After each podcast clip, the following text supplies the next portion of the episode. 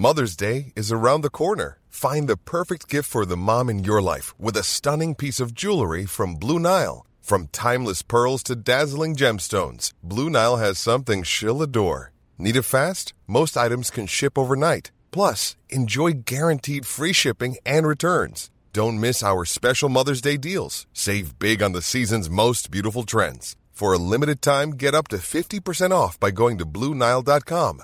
That's Bluenile.com. Le gouvernement a dévoilé les grandes, lignes de son projet de loi immigration. Gérald Darmanin demande une forte intégration de la part de tous les étrangers et un examen de français obligatoire. Un projet de loi très critiqué par l'opposition. La crise dans les urgences pédiatriques. Ce mercredi, le ministre de la Santé a échangé avec des représentants du secteur. François Braun a fait des annonces. Reportage dans ce journal. La question du consentement des mineurs. Le procès d'un homme ayant eu des relations sexuelles avec une jeune fille de 11 ans s'est ouvert ce mercredi. L'accusé évoque le consentement de la jeune fille au moment des faits. Nous ferons le point dans ce journal. Et enfin, le PSG s'est imposé face à la Juventus de Turin en Ligue des Champions. Le score 2 buts à 1. Les Parisiens sont qualifiés pour les huitièmes de finale, mais finissent malheureusement deuxième de leur groupe. Les images, les buts et les réactions dans votre journal des sports.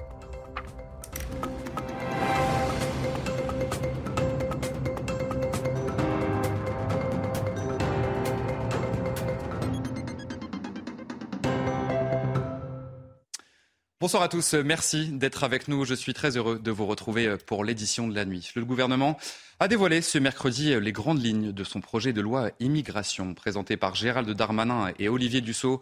Ce texte vante l'équilibre entre durcissement des expulsions et main tendue pour les travailleurs immigrés dans les secteurs en tension. Je vous propose justement d'écouter le ministre de l'Intérieur, Gérald Darmanin.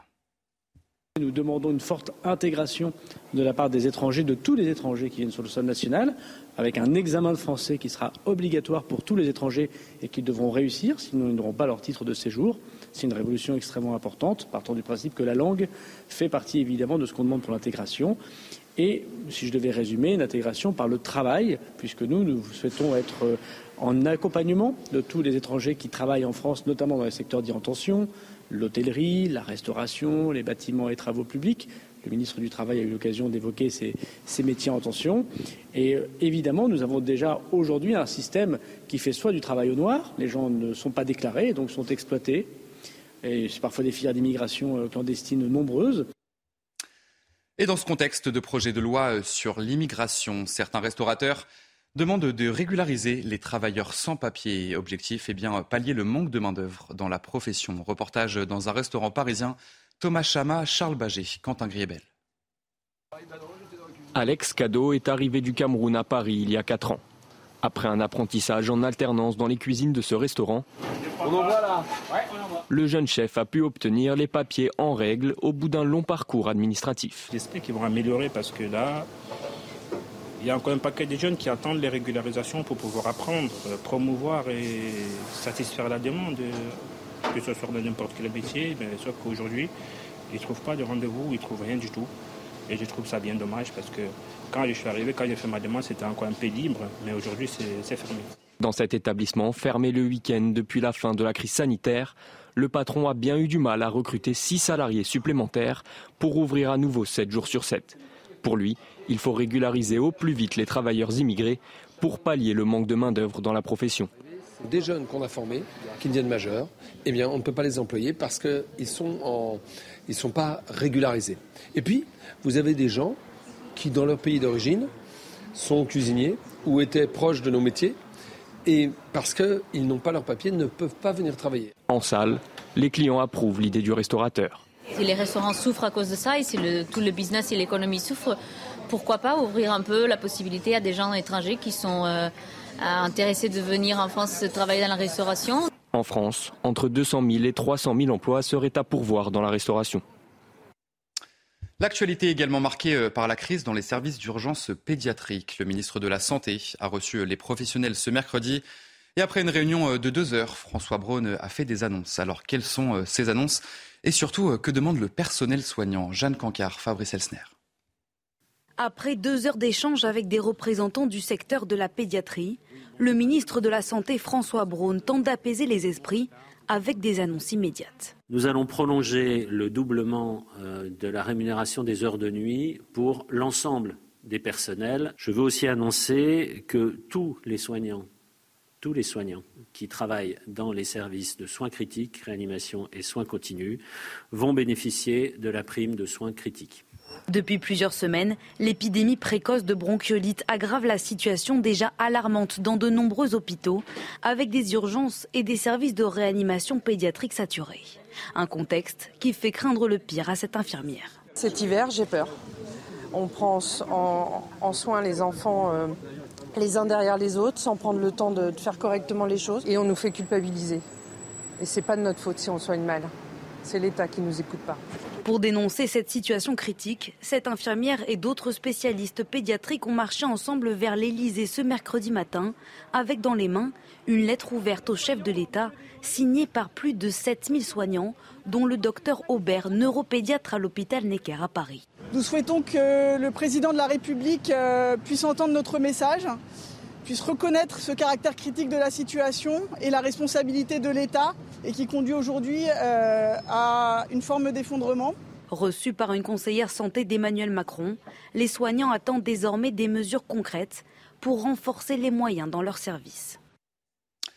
Attention à ne pas abuser euh, des antibiotiques pour les enfants. C'est l'alerte lancée par Santé publique France dans un rapport publié ce mercredi. Ce rapport révèle que la prescription des antibiotiques repart à la hausse, notamment chez les enfants de moins de 4 ans. Et vous allez voir que ce n'est pas sans risque. Augustin Donadieu le recours aux antibiotiques serait-il devenu automatique chez les enfants? Un rapport de Santé publique France publié aujourd'hui annonce qu'en 2021, 700 prescriptions pour 1000 habitants ont été réalisées, un chiffre presque deux fois plus élevé chez les enfants de 0 à 4 ans, avec une inversion de la courbe depuis 2020. L'une des raisons de cette hausse de prescription, l'après-Covid avec l'abandon des gestes barrières et le retour des infections hivernales, comme l'angine qui dans 7 cas sur 10 chez l'enfant est d'origine virale. Par conséquent, les antibiotiques sont totalement inefficaces. D'ailleurs, un risque existe si ces médicaments sont administrés trop fréquemment. On appelle cela l'impasse thérapeutique. En clair, l'antibiotique détruit une grande partie de la flore bactérienne, mais certaines résistent et se multiplient dans le tube digestif. En résultent certaines maladies difficiles à soigner. Une nouvelle campagne de communication a été lancée et les parents devraient découvrir en salle d'attente la petite Emma qui confirme que les antibiotiques ne fonctionnent pas pour son angine. Dans le reste de l'actualité, euh, le procès d'un homme de 28 ans ayant eu euh, des relations sexuelles avec une fillette de 11 ans euh, s'est ouvert ce mercredi. Les faits remontent à 2017. Le père de famille a toujours soutenu que la jeune Sarah était consentante. L'homme est jugé pour viol devant la cour criminelle du Val d'Oise. Les explications de notre journaliste police-justice Sandra Buisson. Sarah est une jeune femme de 17 ans aujourd'hui. Elle s'assoit au premier rang face au magistrat de la cour criminelle, emmitouflée dans un gilet gris collé à la psychologue qui l'accompagne. Elle tourne légèrement le buste vers le mur pour ne pas voir l'homme, aujourd'hui âgé de 33 ans, accusé de l'avoir violée en 2017 alors qu'elle en avait 11. Ce jour-là, elle rentre du collège et cet homme, qu'elle a déjà croisé deux fois par le passé, lui propose de monter chez lui. Elle le suit et ne s'oppose pas aux actes sexuels qui lui demande, par peur, explique-t-elle en procédure, qu'il ne devienne violent avec elle. S'il n'y a eu au final ni violence ni menace, la question est de savoir s'il y a eu contrainte ou surprise pour obtenir ce rapport sexuel, ce qui caractériserait le viol. Avec cette question principale, cet homme savait-il que Sarah n'avait que 11 ans? Et si oui, ce jeune âge et leurs 17 ans d'écart ont-ils fait peser une contrainte morale sur elle, l'empêchant de s'opposer aux actes sexuels Oui, pour l'accusation qui retient aussi des expertises que si l'enfant faisait plus que son âge physiquement à cette époque, son immaturité psychique était évidente, l'empêchant de comprendre ce qu'un adulte pouvait attendre sexuellement, ce qui caractériserait une relation obtenue par la surprise. L'accusé, lui, a toujours assuré qu'il pensait euh, Sarah plus âgée et qu'il croyait qu'elle était consentante. Il risque jusqu'à 20 ans de prison. Je vous propose à présent euh, d'écouter l'avocat des parties civiles, maître Francis Spinner. Et selon lui, euh, un enfant aussi jeune ne peut pas être consentant. une enfant ne peut pas être consentante. Ceux qui ont pu imaginer que parce qu'une enfant de 11 ans euh, ne protestait pas, était passive, cela pouvait être du consentement, ignorent un enfant par nature ne peut pas consentir comme il ne peut pas contracter. Il y a ce qu'on appelle les vices du consentement. Un enfant de 11 ans est un enfant. Il ne se rend pas compte, sa sexualité n'est pas encore formée. Et un adulte de 28 ans eh bien, lorsqu'il a un rapport sexuel avec une enfant de 11 ans, 11 ans, viole évidemment cet enfant qui ne peut pas consentir. Et donc, c'est par l'effet une contrainte morale due tout simplement à l'immaturité, à l'absence même de capacité de comprendre et de réflexion que le viol est constitué. Et on en vient à ce témoignage glaçant d'une femme de 68 ans agressée violemment à son domicile par un cambrioleur. Les faits ont eu lieu la semaine dernière, son agresseur, un Libyen arrivé cinq jours plus tôt, a été jugé. Il a écopé d'un an de prison avec sursis. Fabrice Elsner, Vincent Fandez. Il est aux alentours de 3 heures du matin, dans la nuit du 21 au 22 octobre.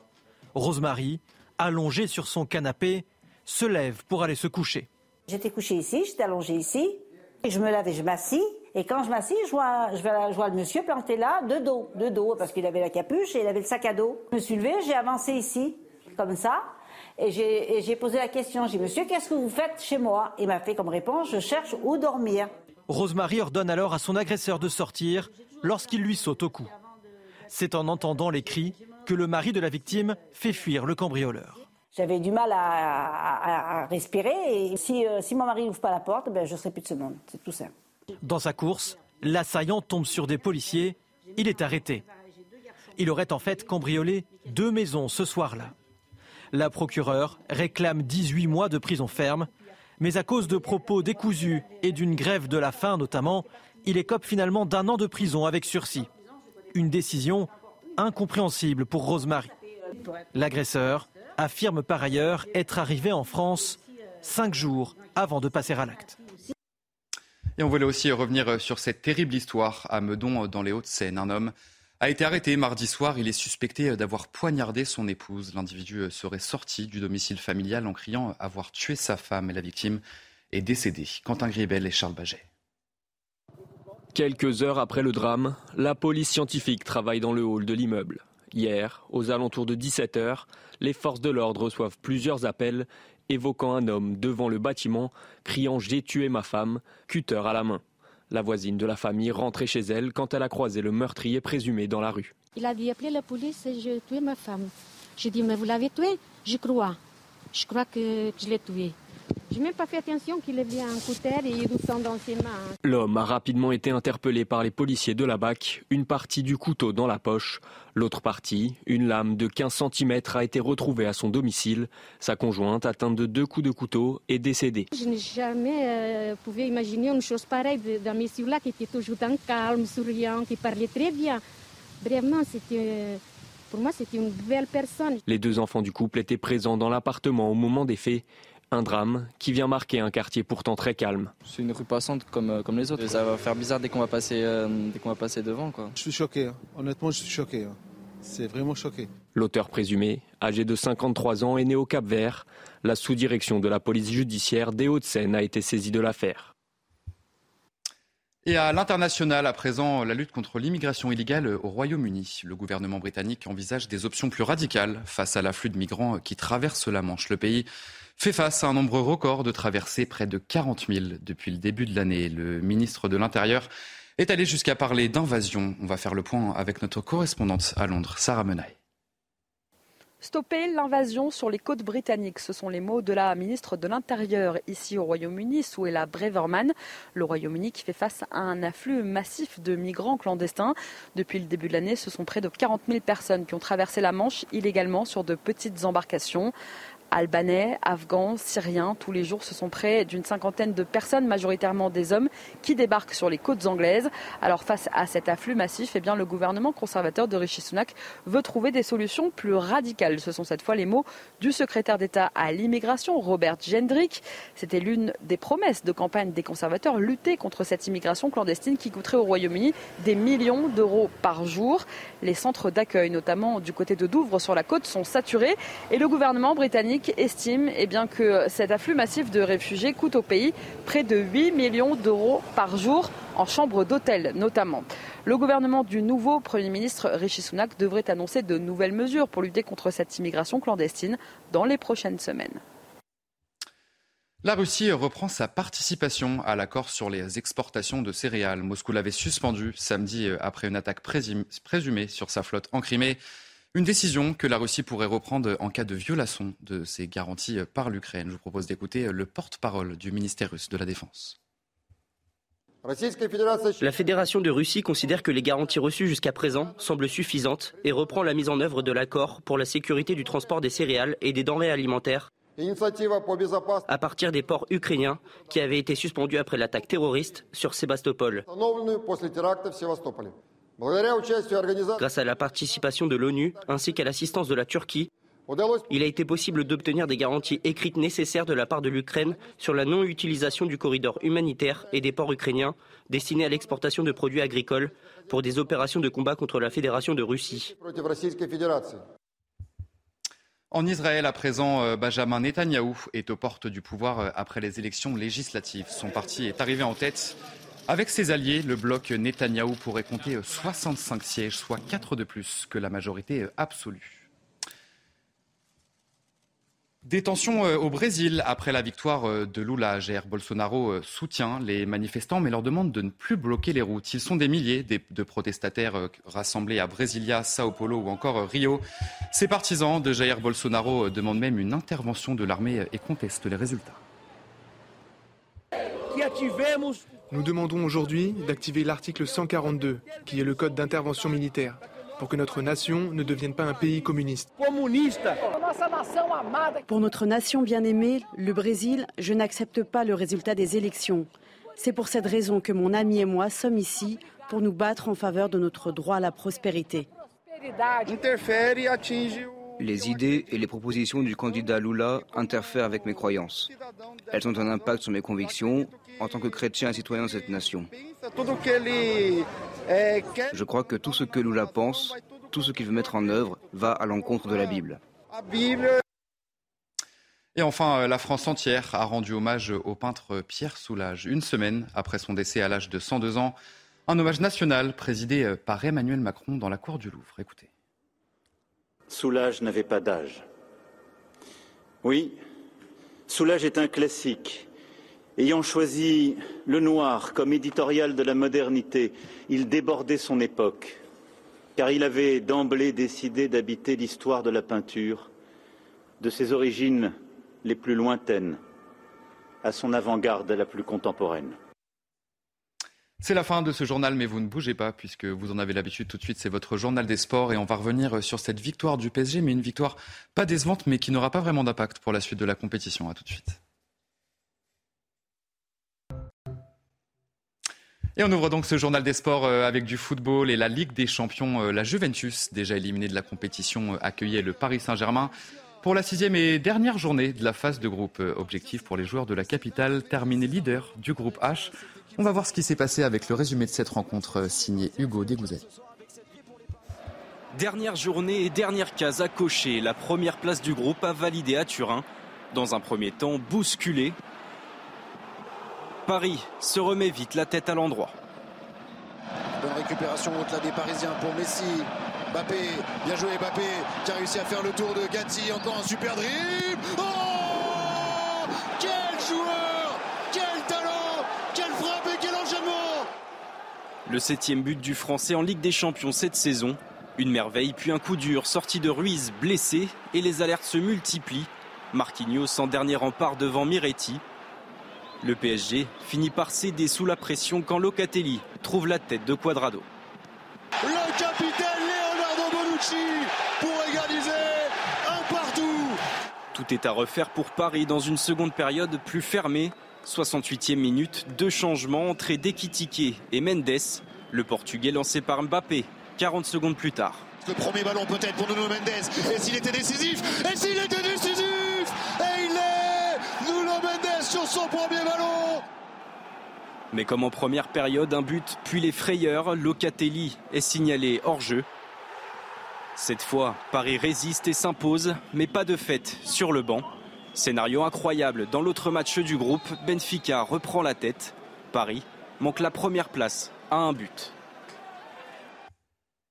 Et à l'issue euh, de cette rencontre, je vous propose d'écouter euh, la réaction de Kylian Mbappé, le buteur parisien, est déçu alors que les Parisiens ont gagné. C'est pas tous les jours, je vous propose de l'écouter. C'est sûr qu'on aurait aimé être premier, on a fait le boulot pour être premier. Ça fait partie du football, maintenant euh, on est qualifié et on va, tranquillement se diriger euh, vers les huitièmes de finale, mais c'est dans longtemps, il y a beaucoup de choses qui vont arriver. On a été un peu bousculé, euh, un peu trop peut-être, diront certains, mais, c'est la Champions League, ils jouent aussi une place européenne en Europa League, on est venu gagner et c'était, c'était le, le plus important. Et allez, on va regarder ensemble tous les qualifiés pour les huitièmes de finale de la Ligue des Champions. Avec le Paris Saint-Germain qui finit donc deuxième et qui affrontera un premier de groupe, parmi eux des grosses équipes, Manchester City, le Real Madrid ou encore le Bayern Munich qui semble à éviter. Les Parisiens connaîtront leur adversaire ce lundi 7 novembre. Et on passe au tennis à présent et au Masters 1000 de Paris-Bercy. Cette belle histoire parce que ça continue pour Gilles Simon euh, après avoir battu L'ancien numéro 1 mondial Andy Murray, Gilles Simon, euh, a ce mercredi disposé de la tête de série numéro 9 Tyler Fritz. Un combat de plus de 3 heures et une victoire en 3-7 très accroché 7-5, 5-7, 6-4.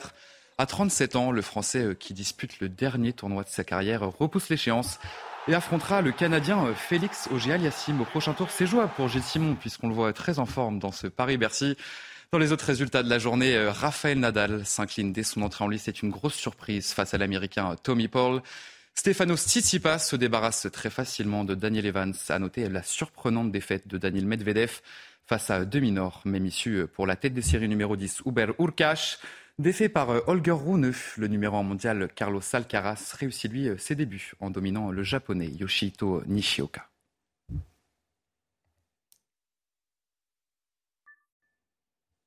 Allez, euh, vous restez bien avec nous sur CNews. Dans un instant, un prochain journal. Le gouvernement a dévoilé les grandes lignes de son projet de loi immigration. Gérald Darmanin demande une forte intégration de la part de tous les étrangers et un examen de français obligatoire. On en parle tout de suite. Très bonne nuit sur CNews. Retrouvez tous nos programmes et plus sur cnews.fr.